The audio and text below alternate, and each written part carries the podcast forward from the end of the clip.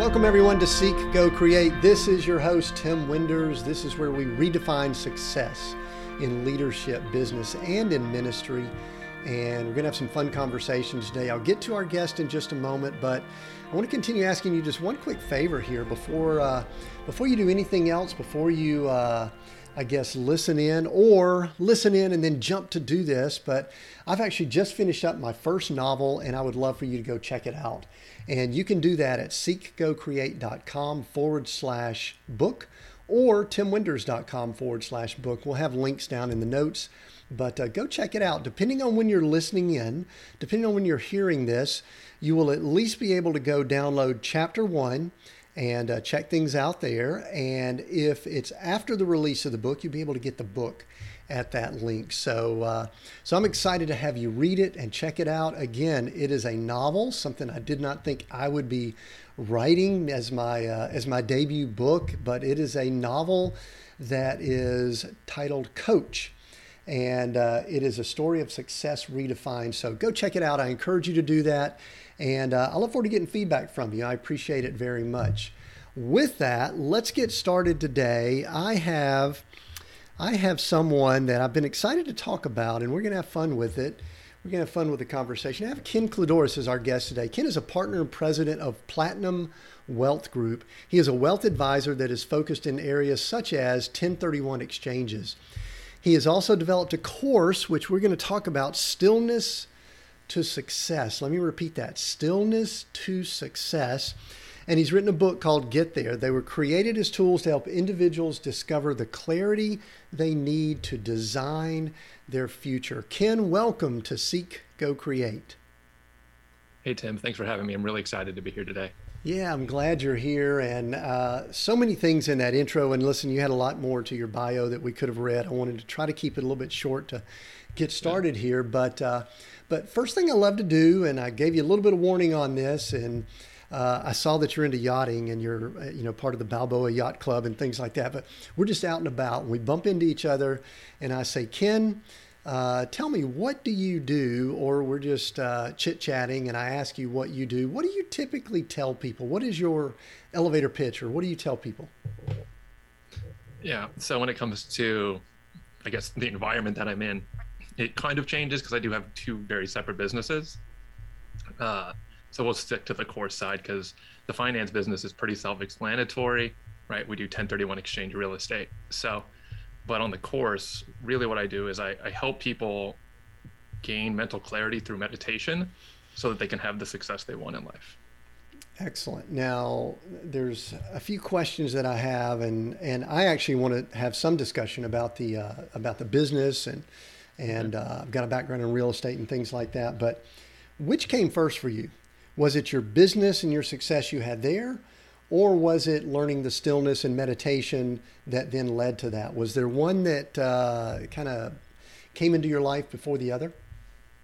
Yeah, so I started in the finance space, and I've been uh finance industry for over a decade now, which is hard to believe. Um, but that's where I started, and that just, you know, slowly just niched down into the ten thirty-one exchange specific space for alternative investments. Mm-hmm. So that's how we got to that.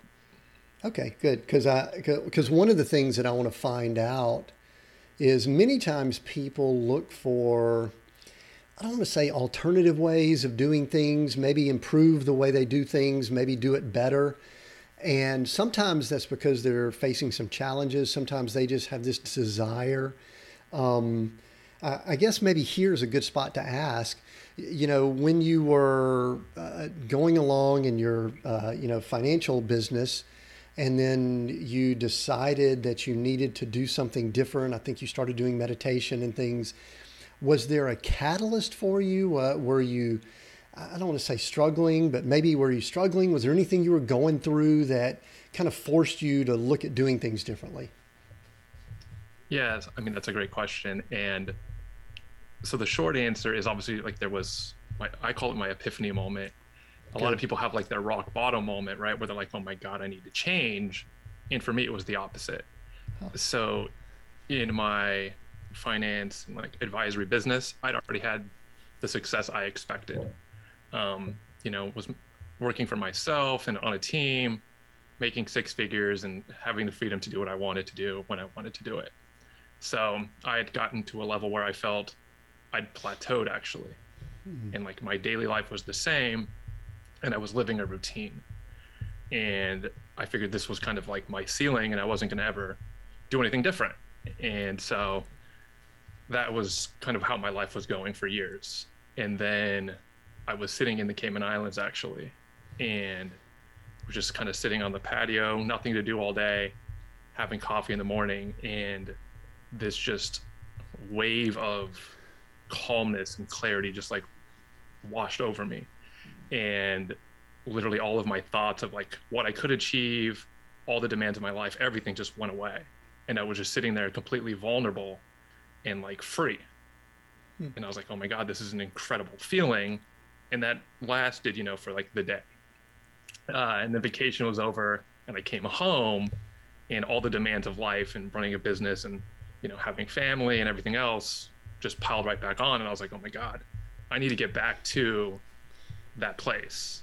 I know it exists because I've been there, so I got to figure out how to get there. Uh, and that started me on my meditation and self-development journey. So a lot of people would say, well, of course you were relaxed and chill. You were sitting in the Cayman Islands, you know. On the I mean, so, you know, a lot of people will claim that there's a location, there's an atmosphere, there's an environment. I think what I'm hearing you say, and I can appreciate it, is you wanted to be in that mental state, that mental place, wherever you were physically, correct? Exactly. Right. It wasn't the where I was physically. It was the internal dialogue and all of the beliefs that I held about myself yeah. that were washed away. And I realized I could do more. Right. And I could do it in a way that I felt happy and fulfilled. Would you consider yourself, or are you like a a high stress guy? I don't know if type A, I don't know what personality, you know, we could put a lot of names on it. Because you seem kind of low key, and I don't know if you were low key before or after. I mean, I'm I'm kind of a little bit more higher energy. And so what would you say you were prior to that time? Yeah, so I'm definitely a high achiever. Um, right. But my life then was a lot of stress, anxiety, and I actually had a little bit of O C D. So literally mm. I was trying to control every aspect of my life to the point where it was like unlivable. And so I actually take it as a compliment today when people are like, oh, you look so low key or so relaxed. You just have this presence. I'm like, yeah, that took a lot of work. That wasn't what I was like, you know, prior. So had I been around you, had I talked to you, how, how many years ago was this? When were you in the Caymans? How far, how long ago was that? It's been five years. Five years. Okay. So had we had a conversation six years ago, would... And I'm going I'm to throw some things out and you can say, Tim, no, that's not me. Or you can say, yeah, it could be me, because I, I'm fishing for something. And I'll tell you where I'm going after we after we talk about it more, because because I'm really trying to spread a wide net to show how I believe that this concept really impacts more people than they think it does.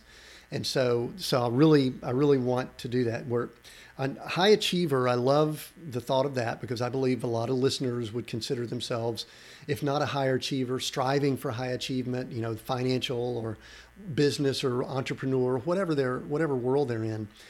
And so would, would you have been, uh, I don't want to say nervousy. You mentioned, you know, control and stress.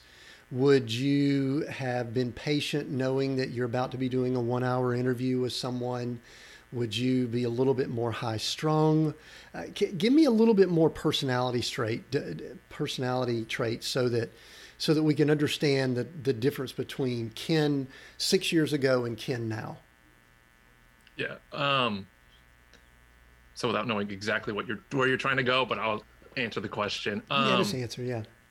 Yeah. Uh, I would have wanted to known almost the whole script before having the conversation, because I needed to make sure I wasn't going to say the right thing. It had to be perfect. I didn't want surprise questions. Like, it had to be very orderly and controlled. Interesting. Whereas today, right, like I'm answering this question and I have no idea where we're going. Right? Yeah. And it's like yeah, having that so ability the- just to go with the flow is something sure. that I've learned through through meditation. And so most people don't understand. I don't really, we don't give questions because first of all, sometimes I don't know what they are myself. So it's hard to do that in advance. I've got a few, I've got a list of them, but I've already started writing things down that wasn't written down when we first started the conversation. So I, I think that is so powerful that you brought that up, Ken, because that's kind of where I want to go. And that's that word control that you brought up, because I've noticed that about myself. I mean, I'm an engineer, business guy, you know, family guy, all that kind of stuff. And up until around two thousand eight, I made attempts to control most things in my life. Now, here's the, I think here's the real dichotomy or the humor or whatever you want to call in that. I probably really didn't control that much. Looking back, do you really think you controlled as much as you think you did? Definitely not. But you were good. I mean, you, it looked like you did, right? If you looked around, were you, there's a term I use a lot. It's called, thou shalt not fool thyself. Do you think you were able to fool yourself into thinking you were in control, or did you really know you weren't? Well, I don't think I knew that I wasn't. I didn't have that much awareness. Mm. I would say that because I was so stressed about trying to control everything, it became this vicious cycle of stressing about things you're worrying about, then worrying about the stuff, and then stressing about it, and then being anxious, then doing it, and then starting all over again. Yeah, it's that is a vicious cycle. And the reason I bring all this up is that being in the role I'm in as a coach and someone who works with executives and leadership teams, I've observed that stress is probably the killer of all killers in our world today. And I'm not, I mean, we could say that it kills physically. I think eventually it does. But it also just impacts so many things. I think our health and uh, those things. And, and the word that goes with stress is control, that we're trying to control our situation, control all that's around us. And I'm getting to be an age now, I believe I'm a good bit older than you, that I'm recognizing that I control very little. and so, and and really there's just a certain degree of release that comes with that. And um, did you... And I'm, I'm digging I'm digging more here because this is, I think, where we get value and learning. We've got high achiever, someone who's very successful financially, all of a sudden has an epiphany. Were you, did you have any mental, I don't want to say mental health issues, but I think it's okay for everybody to talk about that now. It used to not be, but I mean, was there any other clues that you had other than when you sat on that balcony? I mean, were you... You know, were you watching some things with your health? Were you, you know, was there any clues in relationships? And the reason I want to dig into this, Ken, is because I think everyone is dealing with certain degrees of this, and it's why they've got to tap into some of the courses and the things you're talking about. So I'm really digging. So I apologize, but I don't. Okay. You're good. Good. Um, so. I would say that, again, I didn't have that much self-awareness, so I wasn't mm-hmm. aware. But what I'd say is that, looking back, I had created so many barriers and uh, defense mechanisms mm. to keep people at a distance so they couldn't get to know that I was trying to control everything and didn't want to be vulnerable. Yeah. And so I put myself in a situation where no one would even notice, right? And then for mm. myself, I felt like I was fine because I could control everything about what people noticed about me, what they saw, and try to control every aspect of that. Interesting. So t- give me, give me, tell me what some of those might be, because I'm sitting here thinking about myself and I know what they would be for me, because I didn't like for anyone to see me bleed. You know, I don't, I don't want to see anybody to see me kind of in a frazzled state, um, even though at times I was. And, uh, and so, but I would really present a pretty strong facade that probably was pretty emotionless with others. What were some of the ones for you that you, were those mechanisms that you used to kind of not let anybody have clues about what was really going on with Ken? Yeah. So being that I was already having a lot of success is easy to hide behind that. Yeah. Right. So you could be like, oh, I have to go do this work thing, or I'm going to this. And, uh, it made it very easy to just push everything onto that side of my life mm. and not let anybody see anything else. So, mm. I would just spend a lot of time working, doing things like that. Never felt that I could ask people for help, never could be vulnerable. Um, Interesting. Right? Never sad. Like everything was, we're doing great. This is awesome. Life is awesome. Like, couldn't it be better? And then, you know, just go out and like, I would go out a lot and like go to happy hour and hang out with people and like do the social thing, uh, which just, you know, especially now in like the Instagram world, right? Yeah. Or social world, like if you just post that kind of stuff all the time, mm-hmm. people assume like everything's awesome because you're like, oh my God, that person's living the dream, not knowing like that's just one aspect of it. Yeah. And, and I, I think one of the things that I noticed myself is that I would not typically show anything that wasn't good that was going on. And so anyway, that, that was interesting. So let's talk. I, I, I'm going to come back to all of that because I think that's value. And I want to talk about some of the specific things you've done and the power of that stillness, that word still, being still and quiet. But uh, let's talk a little bit about business, because I think I think our audience would love to hear, even, you know, before and how you formed up. I mean, you know, ten thirty-one exchanges, those have been around for a long time. I've got a background in real estate and all myself, but let's go backwards and let's talk a little bit about Ken's business journey and kind of how you ended up in that. And then and then I'll go ahead and give you a clue as to where I'm going. I want to talk about a contrast between the way you do business now and the way you did business six plus years ago, because I want to, uh, I, there's a lot of people that would say, well, he's probably not doing as well uh, because he's not, you know, part of the hustle and all that. But I, anyway, I bet, I bet that's, I bet we'll learn some things there. So back up, tell us how Ken came to be in this world of finance. And I looked, you've got, You've got a lot of registrations that, that are by your name and things like that. And uh, how does one end up into that in that field? Yeah. Well, before I do that, something you said was very interesting to me. And yeah. I had dinner with a friend over the weekend who I hadn't seen in about six months. And she was talking to people at the table and she's like, oh, I know you're hustling, blah, blah, blah, but how do you look so comfortable doing it? And I'm like, it's because I'm not trying to control it. I'm just going with the flow. Like, it's all going to work out. I know what I'm doing. Like, it's going to be okay. I don't have to stress about it. Yeah. So when you mentioned that, right, the hustle, like everybody has this idea that it has to look hard, but it can be easy. Um, yeah. So it made me yeah, think about exactly. That. Well, well, I'm going to come back to that because there's, there's some things that really bother me about what we call the hustle culture. And I'm yeah. not talking about not working hard. That's not what I'm talking about. But I think that's probably something that I'm going to have you teach some people and work with them on as we finish up the podcast. So, but uh, but right now let's back up. Go yeah. to how how'd you get into this? What what were you like growing up, and uh, you know, what was the path that you had set for yourself? Yeah. So my path was, well, when it comes to work, was pretty straightforward. Uh, growing up, one of my uncles was a very successful advisor and had the lifestyle that I wanted. So I was like, okay, I'm going to do that. Mm. You know, like it's pretty clear. So I would say that, you know, went to undergrad and studied finance. When I graduated, I was still talking to my uncle and he was like, go work at my broker dealer, learn the back office, go get an M B A. And then like, we'll start, you know, transitioning my practice to you.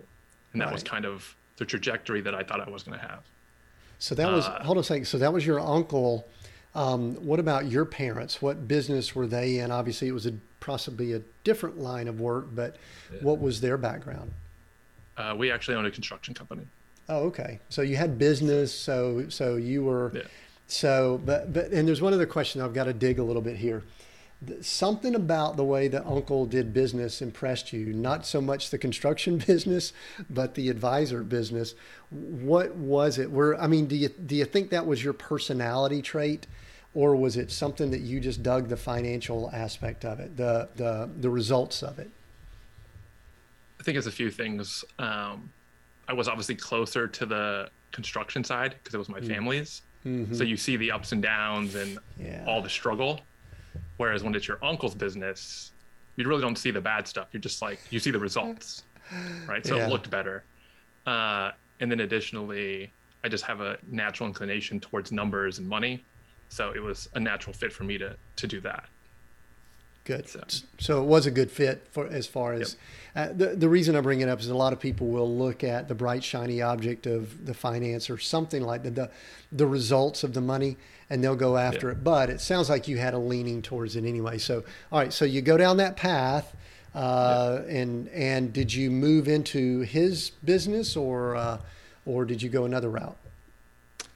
So that is where I would say my first business struggle occurred. Uh, so while I was in grad school, my family had a separation and no one talked to each other.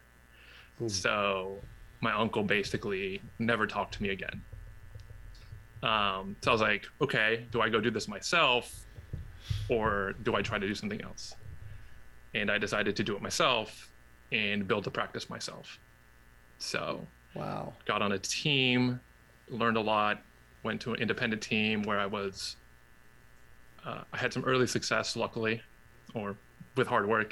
Uh, and then the corporate noticed and I got promoted to branch manager and then eventually O S J, which for those that don't know means basically I was supervising financial advisors and I was the youngest person in the office.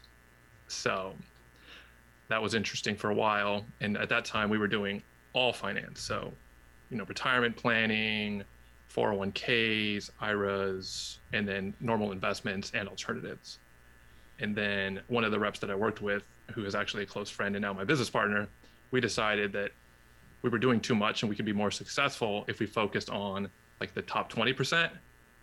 And so we created our own group, Platinum Wealth Group, and solely focused on the ten thirty-one exchange part of our business and have just watched that flourish over the last few years. Yeah, that's a that's a pretty interesting niche. And so I'm going to ask you to do something right now that might help some of the listeners. And that is do a do kind of a quick one oh one or basic what a ten thirty-one exchange is. And uh, and I, I love how much you niche down. I mean, we always talk about this in business. That is, instead of just spreading your nets wide, to niche down. And boy, you guys did a did a great niche down there. So just so that we're not glazing over something quick, tell people what that is. And uh, and again, give it to us in language so that people can understand. And then I actually might have some questions about uh, about that that I'd love to ask, and maybe even what we see the future, because there's been some discussion about uh, what that might look like. And we always hear rumblings of different things going on from tax standpoints and all. So give us an overview of it. What is ten thirty-one exchanges? Yeah, so a ten thirty-one exchange sounds complicated, but it's actually pretty simple. Basically, it's a mechanism for you to sell real estate that you hold for investment, purchase another piece of real estate, and defer all of your tax. So at the highest level, that's what it is. You just sell a piece of real estate, do the ten thirty-one exchange, buy more real estate, and you defer all of your tax, which yeah. is a great, you know, great way to build wealth. Yeah, I used to love the thought of just, you just kind of roll the taxes. You roll them, you just keep it going. That, that may not be a technical term, but yeah. that was always the way that I uh, I looked at it. So, um, yeah. so, uh, but before we kind of come up, we're not going to spend a lot of time on ten thirty-one exchanges, but um, so, so obviously uh, a lot of people have used that mechanism to build wealth and to defer taxes. But uh, but talk a little bit about the pros and cons or the challenges um, that some people face when they try to to do that. They obviously can't do it themselves. You need a custodian and things like that. And obviously, it looks like your company is has stepped in and really helped out there. But just just give kind of the good, the bad, maybe, and some of the things that people may not recognize or realize about ten thirty-one exchanges. Yeah. So. It's interesting because I feel like I have the same conversation regarding ten thirty-one exchanges all the time. So I can give you just those quick answers. Sure, go uh, quick, rattle them off. Yeah, the easiest thing to know is, uh, the biggest question we get is, if I sell my real estate for right, a million dollars, but I have half a million dollars in debt, half a million dollars hits my exchange, so I only have to buy half a million dollars in real estate. And that is wrong. And that is the biggest mistake most people make. It's whatever you relinquish the property for is what you have to replace. And that creates a little bit of challenge because you only have forty-five days to identify what you're going to purchase. So within that time, you have to find something equal to or greater than the value that you sold and be willing to put like all of your eggs in that basket. Because after that forty-five days, if anything goes wrong in due diligence and you don't close, you have to pay the tax. So but yeah. I guess that's where our niche comes in. So our niche specifically is we actually offer a security that qualifies as a replacement property. So for most of our clients, right, they've already built their wealth in real estate, and now they just want to have more of a lifestyle investment, receive income every month, and not have to worry about anything. And that's what we provide them. Mm. So the good thing about that, one of the things that I used to see a lot of challenges that kind of would nag at me about ten thirty-one exchanges is I would see some people, especially people that were kind of doing them, I'll say on their own, so to speak, that they would have a property that they would sell. They obviously would have some uh, a time limit that they were under. And I would see them make some pretty poor decisions with that next property that they acquired. You know what I mean? It was like they did such a good job with that first property. It did well. They profited, all of that. They wanted to defer the taxes. And then they would in, get in a rush and buy this second property or whatever, whatever it was in the line. And and being an investor myself, I would be going, huh, seems like they're being, they're forcing themselves to make some decisions. Sounds like you guys, with the security in place that you've got, may have uh, helped alleviate that issue. Would that be a, a correct way of saying that? Um, a little bit. So you still have those individuals and investors that want to be able to control every aspect, back to control, yeah. control every aspect of it. Um, and for them, it's really not an option. Um, but for the investor that's like, hey, look, I've made my money. I want to spend time with my family now, or travel, or whatever it is that they want to do. Right. But I don't want to pay this tax. Right. It's a great option for them to be able to sell their headache real estate and just turn it into money box mail, uh, mailbox money. Nice. Okay. Very good. I see that. So yeah. I, I did. There was one thing that I did not want to leave before we get too far away from it. But you had mentioned that at kind of a interesting time in your career that there was some changes that occurred in the family. You didn't go into the uncle's business. And the the re, the thing I wanted to ask you, and you can kind of see we've got a theme developing here, is you were probably, because I could relate to this, you probably thought you had your career sort of laid out for you. And then there was a change there, which with someone who has a high um, control, sometimes that could impact a lot of things. Uh, do you recall what all was going through your head at that point when you kind of thought the path was laid out, you had it under control, it was all good, you know, you had it probably all written down and everything like that. And then Ken, all of a sudden, you know, sounds like out of your control, you know, the family may have just had a little falling out or decided, you know, they didn't want to interact as much or something like that, which that uh, happens a lot in families. What went on with the control guy that Ken is during that time? Yeah. Um, so I was definitely couldn't control that situation. I was shocked. Um, oh. And especially I did have it written out. I knew how much, like I knew the next five and ten year goals and like how much money I was going to make and what I was going to do. And then it all just stopped in an instant, right? Um, so definitely, like I said, I spent a lot of time trying to figure out, is this something I still want to pursue, right? And I had just graduated from grad school, and like, it was a rough time for the markets. And I was like, is this really a good career? And like, mm. spent a lot of time just in reflection, I guess, of is this something I still want to do? And then I got to the point where it's like, you know what? I have a passion for it. I just finished schooling for it. I've built this, you know, launching pad for a career. Like, I have to see where it goes. Yeah. Good. But I can tell you that then I had no idea what I'd be doing today, because that wasn't even in the realm of like what I was thinking of. Yeah. And on the finance and, side. And so on the finance side, and it's like, uh, it's real interesting how you've narrowed down to the ten thirty-one exchanges. Would you say that was, how intentional? Was there a little bit of luck involved? Was it just something that y'all stumbled into? You found out you were good at it, and so you kept going down the path. What what was the journey to the the great niche that you guys have right now? Yeah. So we always focused on alternatives, and this falls under the alternative bucket. Um, and of those, this was the one that we my partner and I related to the most. Like, we could understand it, you could underwrite it, uh, and things like that. So I was like, okay, this is a great tool to help people. We believed in it. And I think if you believe in what you're selling, it's just a lot easier to sell, and like, people want to work with you.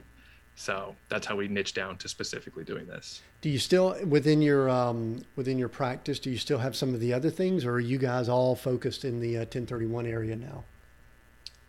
So I would, we have some legacy clients. Hmm. And then if our exchange clients call and say, will you help us with this? We will. Hmm. Um, but yeah, the only thing we market or talk about in general is the ten thirty-one. I see. I see. All right. So there's, and this is, this is really something that I do not have a lot of research on, but there was some discussion not too long ago. Just, you know, every time Congress gets together, they start talking about this and that. Did I dream it, or did I hear some discussion about possibly adjusting some of the ten thirty-one exchange rules and, and regulations related to it? Or is that a total dream that I had? No, that was, it was a real nightmare. Um, oh boy. All right. So tell, tell, tell us about what's going on, and if there's any changes that we see, or if it's just, it was just some rumbling that was coming out of Washington. Yeah. Well, I think right now you just have to assume that anything coming out of Washington could happen.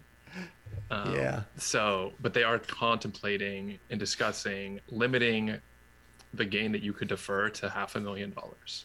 Mm. Um, which I think would really hurt the industry in general. And there's a lot of secondary effects to real estate not moving for the local municipalities and for their tax base.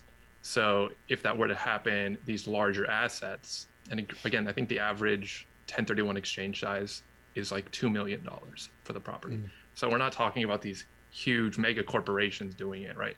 It's mostly the business owner that owns his building, or somebody that's acquired a few rental properties as they've moved up and they kept their previous properties. Right. And that's who really uses them. And so if these buildings don't move, that's really going to slow down the already low inventory that we have in the country. Mm, so, so what would that do for your business? I'm sure you put some thought into it. Sorry to, uh, you know, bring up something here, but I mean, that would, that would probably have some impact, correct? It would definitely have a negative impact on my business. Yeah. But since it's outside of my control, all Good. I can do is tell people to, uh, right, let their elected officials know that they want to keep the ten thirty-one exchange. There's resources out there, write your letters. And then I continue to help people every day until something changes. Well, and, you know, let's go ahead and call it like it is. And this is not a one side of the political aisle or other. I believe that we're going to see governments doing quite a bit to capture revenue, might be the best way of saying it, in the not too distant future. And I believe it's national, it's state, it's going to be local. They are all going to be looking to get revenue, and because they have been spending money quite aggressively and they need to. So, uh, you know, if, if you're involved with cryptocurrency, they're coming after that too. If you're involved with real estate, they're probably going to be doing things there. They're probably eyeing some of these self-directed uh, plans and four oh one k's, all of that. So I don't think it's anything new. I think it's just something we're going to have to deal with. And I love what you said. As much as it's tough for us to admit this, it's out of our control. Can we let them know? Yes, but uh, it is out of our control. So, um, so there's one other thing, kind of a sidebar item, before we go into the uh, more what you've done with the course and how that's developed and how you moved into teaching and training uh, this uh, this the stillness and things that you have. And I, I read that you really are into boating.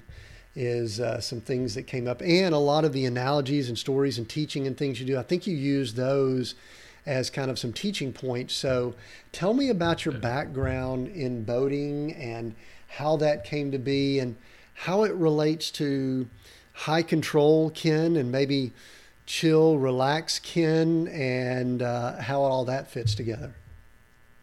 Yeah. So I've had boats or been, a, you know, around boats my entire life. Um, so with that, but it was always power. Are you a California guy? Are you, did you grow up in yeah. California? Okay. Yeah. Southern California. Okay. So always on boats, love them, love being on the water. There's a there's a freeing aspect that comes to me from like just being in that expansiveness of the ocean or a lake or whatever it may be. Um, so with that, I'd always have power boats. And about the time that I, you know, started to meditate, I was like, you know, it'd be kind of fun to learn how to sail. I always see sailboats in the harbor. That looks like a lot of fun, something interesting. So I'm going to learn how to do that. And so at that time, again, I was learning to meditate and doing my self journey. I decided to write my book and was starting to sail all at the same time. Uh, mm. So it's a natural fit that learning how to sail, which at first I was like, oh, this is going to be super easy. It's a boat, right? But then I started taking the classes and everything. I'm like, this is actually much harder than I expected, right? Like, because in a power boat, you can just pick the destination and drive to it. In a sailboat, you can't do that, right? You have to like go, okay, here's where I want to go, but this is where the wind's allowing me to go. What do I have to do to get there as fast as I can? And using like Mother Nature and going with the flow. And so it was just a natural fit because I was, again, writing my book and learning to sail. So I was like, oh, this is exactly like this and this like that. And I think it makes it a lot better now because just real world examples of something that everybody like at least kind of understands, with the idea of my book of like really getting there and understanding what it is you want and how to get there.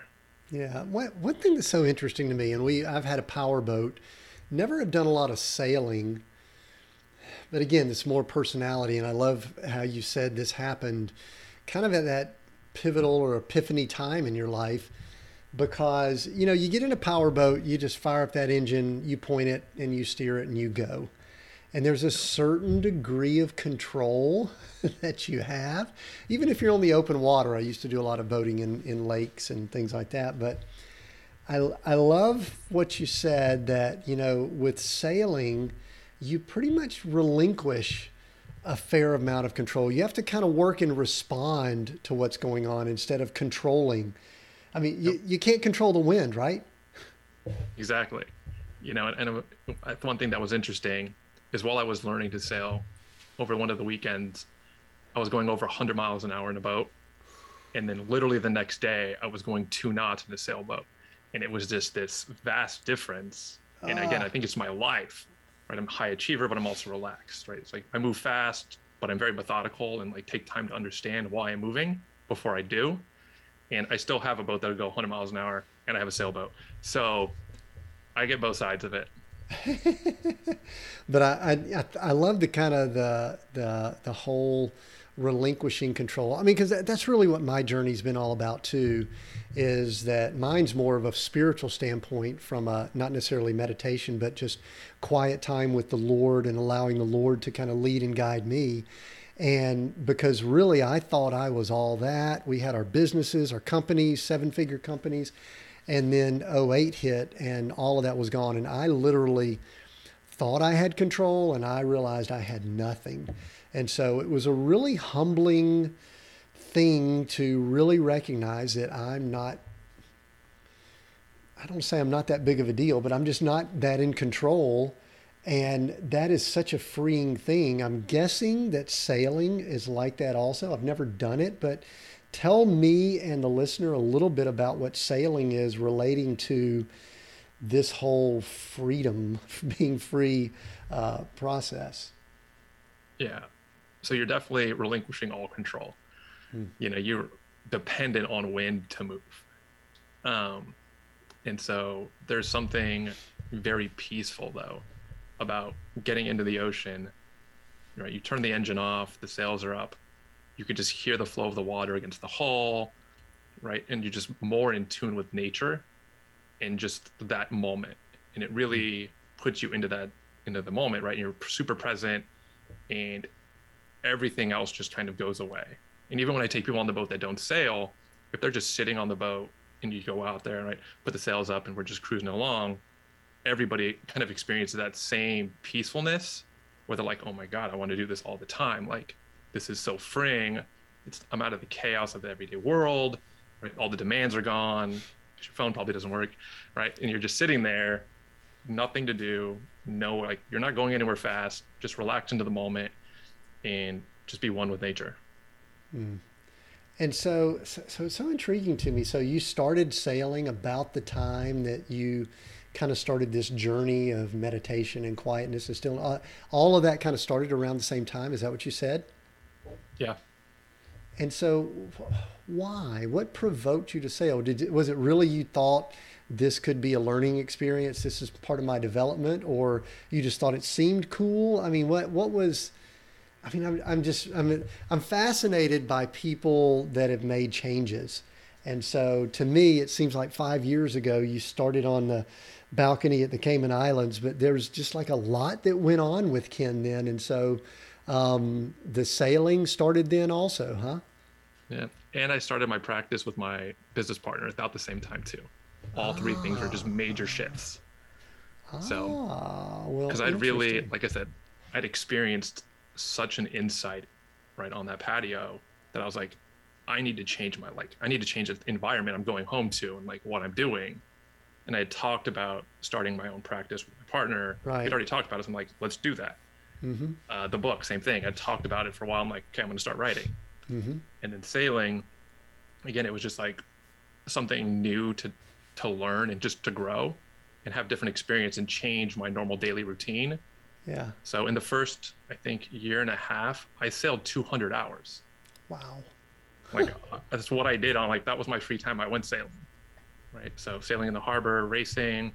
I did the Newport's Ensenada yacht race. Like I was sailing as much as I could then. So. And you, so you do, you, you definitely dove into it uh, um, a good bit. So, so during this time, you, you're going through all of this, uh, I'll, I'll go back to the word you used, epiphany. And at what point along the way did you say, you brought up the book just a second ago, at what point did you say, I'm going to write a book and then we'll get to the course and all in just a moment. But at what point did all of this come? Because listen, a lot of people, they they go through situations and they go, okay, this is really beneficial. It's working well for me. That's one level. But then there's this other level where you start telling people and sharing it with other people. I mean, I'm a guy who has a podcast, so you know, obviously I'm aware of this and the irony of it. But, but at what point did you look in the mirror and you say, you know what, I need to share this with other people? What did that process, what did those steps look like?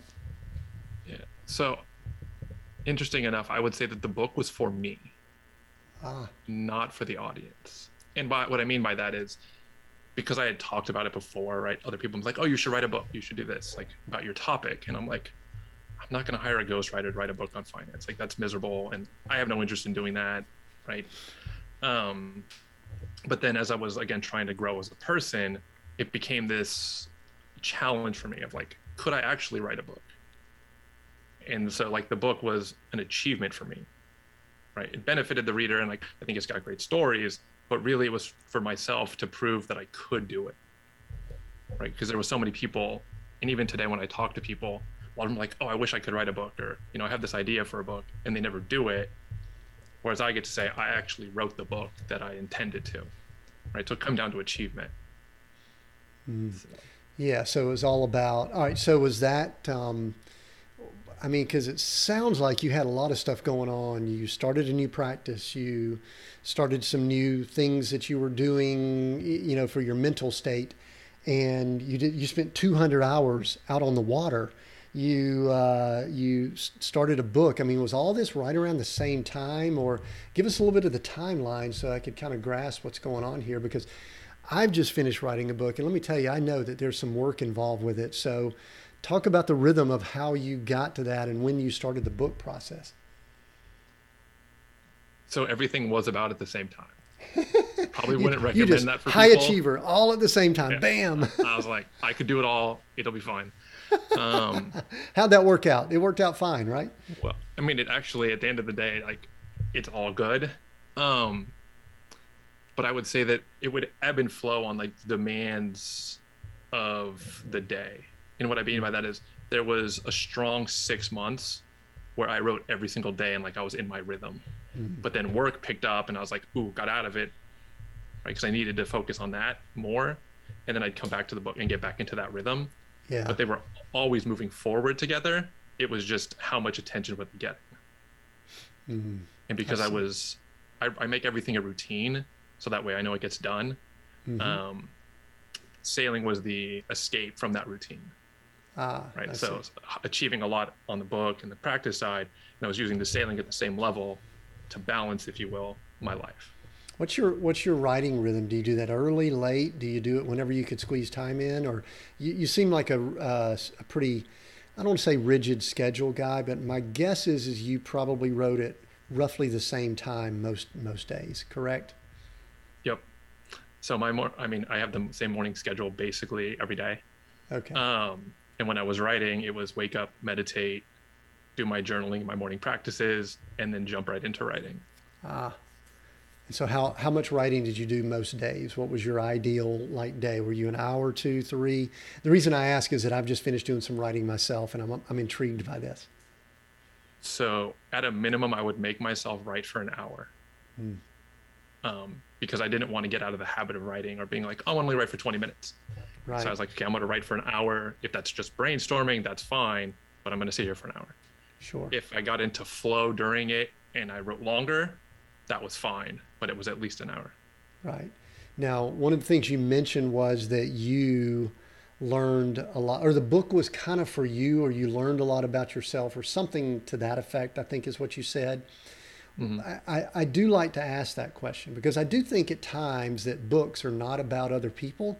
They're more about us, because you sat for long periods of time. You sat for an hour a day at least, sometimes longer. You wrote, you were putting words on paper. And when I went through that process, I re- I started recognizing things about myself that I never knew. What did you learn about yourself during that writing process? Yeah, so I wouldn't have identified as a writer prior to writing a book. Interesting. Because as a finance person, right, it's like, okay, I got I do the numbers, the spreadsheets, like this is what I do. I'm the numbers guy. Mm-hmm. Um, so I'd always kind of thought that writing wasn't something I could do. But then once you realize like, oh, I just have to spend time doing it and I could write, like it became natural. Now I write all the time, right? So I've, I would say that's one of the things that I limited myself to thinking that because I was finance, I was numbers, so I couldn't write. And then right. I realized through the process, like I can write. That's good. And you know what, it's kind of, for me, it's a muscle like working out or sailing or something like that. I think there's just this muscle that once we decide uh, to work it, then, uh, well, you know, it just starts working out. So, all right, one thing that I have not done is I haven't been able to review or take a look at the book. So give us a little overview of what the book is, what it's about. We'll let people know where they can go get it as we wrap up here, but tell us a little bit about the book. And then I want to leave time uh, before we begin wrapping up here about uh, the course you have. So tell us about the book. Yeah, so the book is my initial idea of what people needed to be successful in finance, specifically within oh. finance, but the exercises that I run people through are now part of the course. It's like an overall life. So mm-hmm. basically it's understanding, you know, what your future looks like in your mind, what you want it to be, what retirement looks like, um, why you haven't saved in the past, and doing some reflection and then building out a plan to understand like, okay, this is where I am today. This is how much I need in the future. So this is what I got to do in the meantime. Okay, good. So it so it was, so the book, and maybe I was a little confused, the book is really geared towards that financial health arena, correct? So it's, I start what I, basically I teach what I do. And I, like in my life, it's all about, okay, what what's my vision? And that's the book, first chapter. I jump right in, like, what is your vision for your life? And then we kind of build around that to say, okay, like, how do we get you to that vision? From a financial aspect. Right. So. I see. Very good. Well, I love the thought of that vision, because to me, it leads to some questions that I had about some things you did with the stillness course and things like that, because you talk about that what it does, that what with meditation and other things, it helps people gain clarity. And one of the things that I've observed, Ken, is that there are so many people that struggle with clarity. I think previous to COVID starting, like, you know, January of twenty twenty, there were people that probably had some clarity issues, but it seems as if they are thinking more about it now than they were before. Would you agree or disagree with that? Is that an, is that a, an assessment that you're seeing in your circles? Yeah, I'd agree with that. Right. Yeah. I think people could stay busy before, yeah, to not have the self-awareness to understand, right? They didn't have clarity because like there's so many demands all the time that you're just too busy to even see that. Yeah, so. and I and I think some of the demands, I mean, I could hold up my phone here for those people watching video. I mean, we are hyper connected right yep. now. And and there's a word that you use that really drew me to wanting to have this conversation, and it's the word stillness. Where did that word stillness come from, and how did it become like the title to your course, and and and obviously a, a word that plays quite a bit in your vernacular and all the stuff that you do. So talk to us about the word stillness. Yeah. So as I mentioned, like I did a lot of meditation and did a lot of retreats and spent years and a ton of money just doing this self-awareness. And well, at first I thought meditation was great in itself, right? twenty minutes a day, twice a day. Told everybody like this will change your life, and wholeheartedly believe that to this day. Um, but then two years ago, I guess it's three years now with COVID. Sorry, got that COVID year. Um, I did a week in, or five days in silence, mm. and that just was the most incredible experience to have just mental stillness and release all of the thoughts and stuff that still like come into your daily life and those demands. So at that, like day three of my journey, I was like, oh my God, like this is incredible. And I've never been the same person since then. And uh, the amount of mental stillness and clarity and quiet in my life stays with me all the time. And so that's where that stillness comes from, because it's more than people think meditation and they're like, oh, I sit for twenty minutes and that's not gonna have any benefit, right? But sitting with yourself, it's even harder for people to do. And so uh, spending five days with myself and my thoughts, and then creating that stillness around my physical and mental, was just life-changing. So a lot of people, see, to me, I mean, I'll I'll say that there's, you know, there's an aspect of prayer, there's an aspect of just spending time in quiet, there's obviously meditation. Some people maybe merge some of those together. But see, this to me is something that's huge, Ken, because I, I have been talking, not with the clarity that you're talking about, but I know myself, I've got just at times too much going on, and I need to shut down things. I'm trying to, you know, have days where I don't have phones and stuff like that. And I know that leaders that I work with, they're not taking enough time, quiet time, just stopping and pausing to think. I mean, we, we could bring the meditation in, but I'm just talking about people thinking and yep. pausing. You did it for five days. You know, years ago, I um, I grew up in Conyers, Georgia, just outside of Atlanta. We had a monastery there where there was, uh, I think, one of the few Trappist monks uh, monastery. And when they came to there, to that monastery, they would have like silence for long periods of time. I don't know exactly how long. And I was always just amazed by that, because that wasn't exactly the way I was wired, but I love the thought of it. So, so talk to us about um, the course, because I mean, is it, does, do you teach that? Is it something that you promote? Is it, uh, is it like meditation to the tenth degree? Talk to us about the Stillness to Success course, because this is fascinating to me, because it's all it's all about what I have been thinking about for now years, knowing how noisy the world is around us. And I would say that's how the course came about. Mm. So a lot of the feedback from the book was people couldn't answer the questions because they hadn't thought about it and don't have time or clarity to do it. So I was like, okay, if I could teach meditation to start, so people can gain mental clarity, and then ask them, okay, what are your values? What is your vision? Like, what does that look like? What is fulfillment and happiness in your life? They could start to hear their answers. And that's how it came together, right? So it's more explanation and a little deeper dive, if you will, into the mm-hmm. stillness of meditation, and then being able to hear your answers for what your life should look like to you. Right. Because I can't define success for you, only you can. So that's how the course came about. But I also, you know, if I look ahead, we're definitely going to be hosting silent retreats, because I think that's very beneficial. But if I sat here on your podcast today telling your audience, hey, you should spend a week in silence with me, I don't think we're going to get that much uh, reaction, right?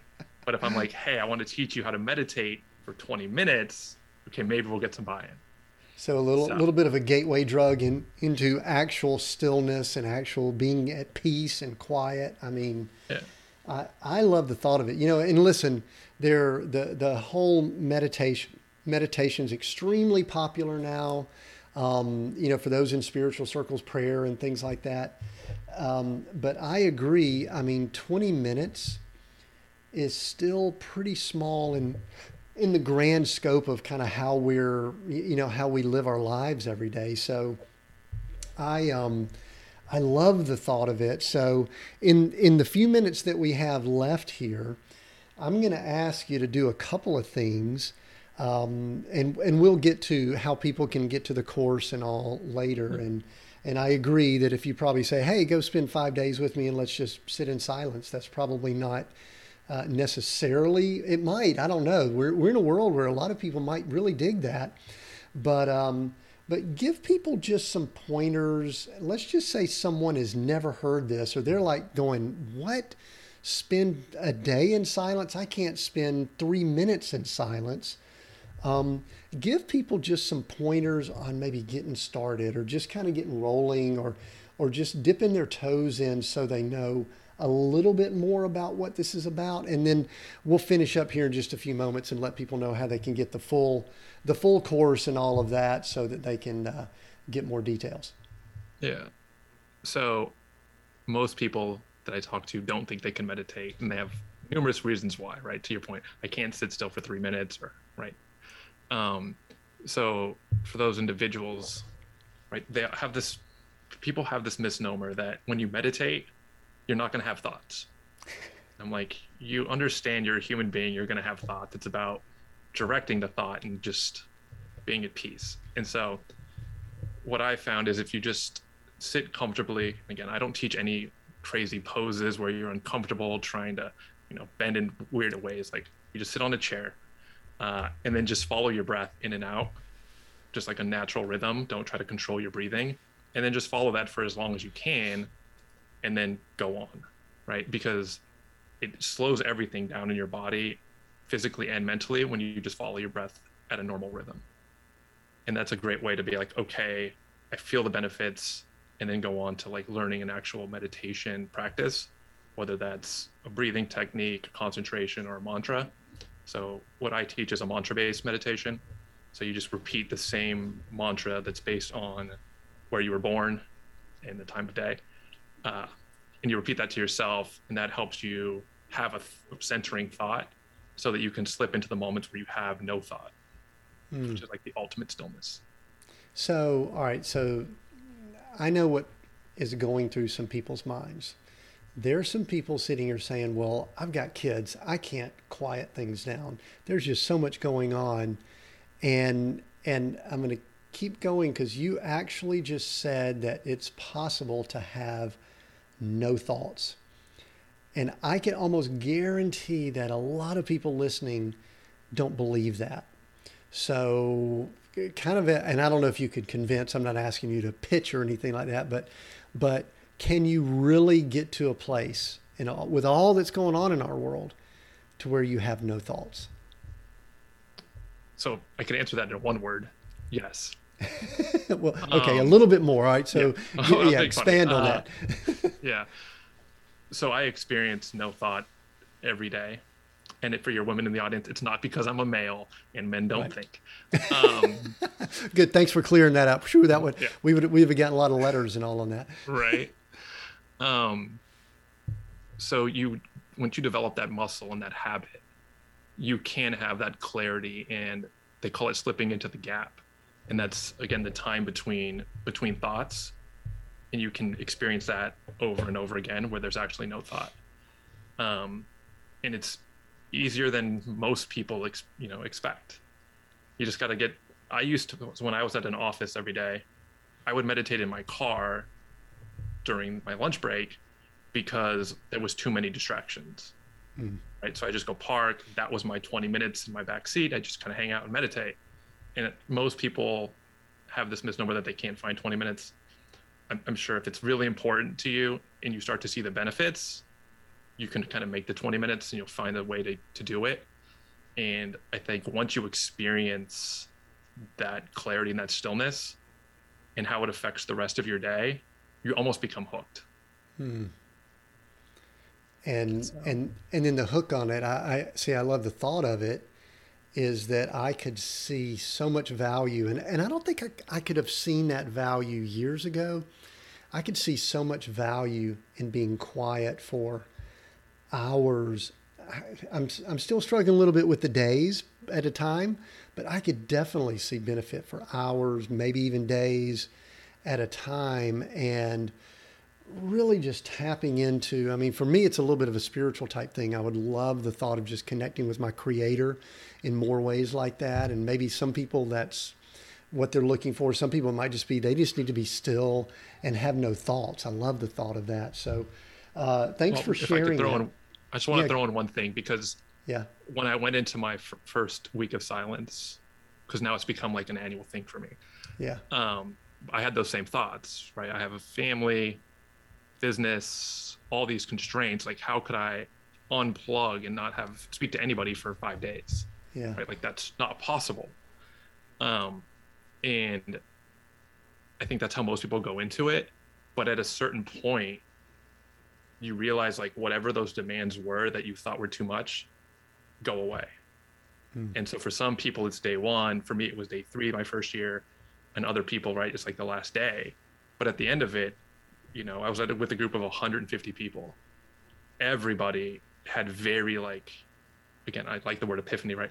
This very epiphany moments of healing and just understanding. And like, you come out a different person, and then you become like, oh my God, like, this is an incredible thing. Like, all those demands and things that I think I need to do are just thoughts. Hmm. So. And, and another thing, and this is maybe my final question or pretty close to it, is my guess is that you are better at those things that you should be doing. You mentioned family, you mentioned, you know, if, if one's a parent or business person, my guess is, is when you gain that clarity, when you've, when you've been still, that you are better at what you were doing before that. Is that a correct statement? one hundred percent. So it has accelerated my success in so many ways. Mm. And again, that's why the course is called Stillness to Success, because as you develop it, you really understand what success is, and you can just attack it faster and in a way that's more useful because you understand what you're doing. Yeah. You know, pe- in my week in silence, I would say most of the people there were high achievers, right? Yeah. Head of surgery, brain surgeons, attorneys, like, we were all super high achievers that on a daily basis have a lot of stress, and this is a great way to, like, replug, replenish our muscles, our mind, and have clarity to go back with a sharper mind to have creative problem solutions and things like that. Yeah. Do you get any comments from people around you, friends, family, whatever, partners, that said, wow, Ken, you sure do seem different? Uh, what are some of the comments that you get after you do something like that for five days? Yeah, so all of those. Definitely, mm. in general, I'm pretty calm though now, because I meditate every day as like my mental, normal practice. But it definitely, right, especially recently with COVID, like, there's a lot of buildup of just tension and stress. Yep. And it just releases all of that, and you just come back so much clearer, more understanding. I'm a much more compassionate person after a week in silence than I am, like, you know, six days before I go in. Um, Because in general, you're just like a better person, you're happier, you're more fulfilled. And again, those repeating thoughts in your head that are telling you everything you need to do, they go away. Hmm. Well, very, very cool, Ken. I love the thought. I love the, um, uh, and, and I'm going to definitely check some things out. How can the listener get more information? Go ahead and verbally tell them. We'll put some links and all down in the notes and everything, but how can they get more information either on your book or the course, wherever you want to send people? And then I've got one or two final questions before we wrap up and uh, finish. Yeah. Uh, so the best way to go is go to stillness to success dot com, and that'll actually link everybody to a free resource we put together on some benefits of meditation, as well as some epiphanies that I had during my week of silence, just to give people more understanding on that. And then for the book and the course, you can go to ken clodoras dot com, and it's all linked there, as well as the uh, the foundations that I support, because I give back, uh, become another big thing through my meditation practice is giving back to the causes that are important to me. So you can look at the uh, the charities that I'm currently supporting on ken clodoras dot com. Yeah, that's that's excellent. We'll make sure we have notes down here. So final question I like to ask, I prepped you a little bit for this. We are Seek, Go, Create, those three words. Which one of those words resonates, jumps out at you more than the other two, and why? That's my final question. So I've been thinking about it in the back of my head, and it's definitely seek.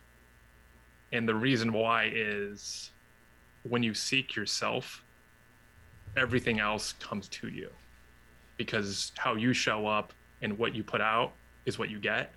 So when it comes to creating something, if you know what it is, because you seeked it out within you, what you want to create, you can, and you'll have the motivation to go.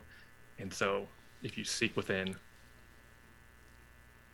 Yeah, yep. I like that. And there's a reason that they're in that order too. So thanks for sharing that. Ken, mm-hmm. man, I've enjoyed this. I knew that word stillness was going to really trigger some things for us. I'm so glad we were able to have this conversation, and you let me kind of dig and ask a lot of things about your, uh, the use, used to need a high, high level of control. And anyway, this is, uh, this has been very helpful. I appreciate it. If you have listened in and you've enjoyed this episode, I'm sure that you have, I'm hopeful that you have, please share this. If uh, if you're listening in on one of the podcast channels or on YouTube, it's pretty easy to share there. Just share it with someone there. If, you, uh, if you're listening in somewhere else, uh, maybe on one of our socials, then you can share it real easily there. We are currently on Twitter, and we're on Facebook, and we're on LinkedIn, and we're also on Instagram. All of those, you could share us very easily there. And then a final share is, if you can't find another way to do it, just take a screenshot and uh, just text someone that might really need to hear this. I know you know people that need to learn how to gain clarity, how to be still, how to hear the message that Ken shared with us, because uh, I think that it's important for many people, if not everyone, to uh, to be able to get better at this skill and at this that uh, that we talked about today. So thanks for listening in. I appreciate it. New episodes every Monday. Until next time, continue being all that you were created to be.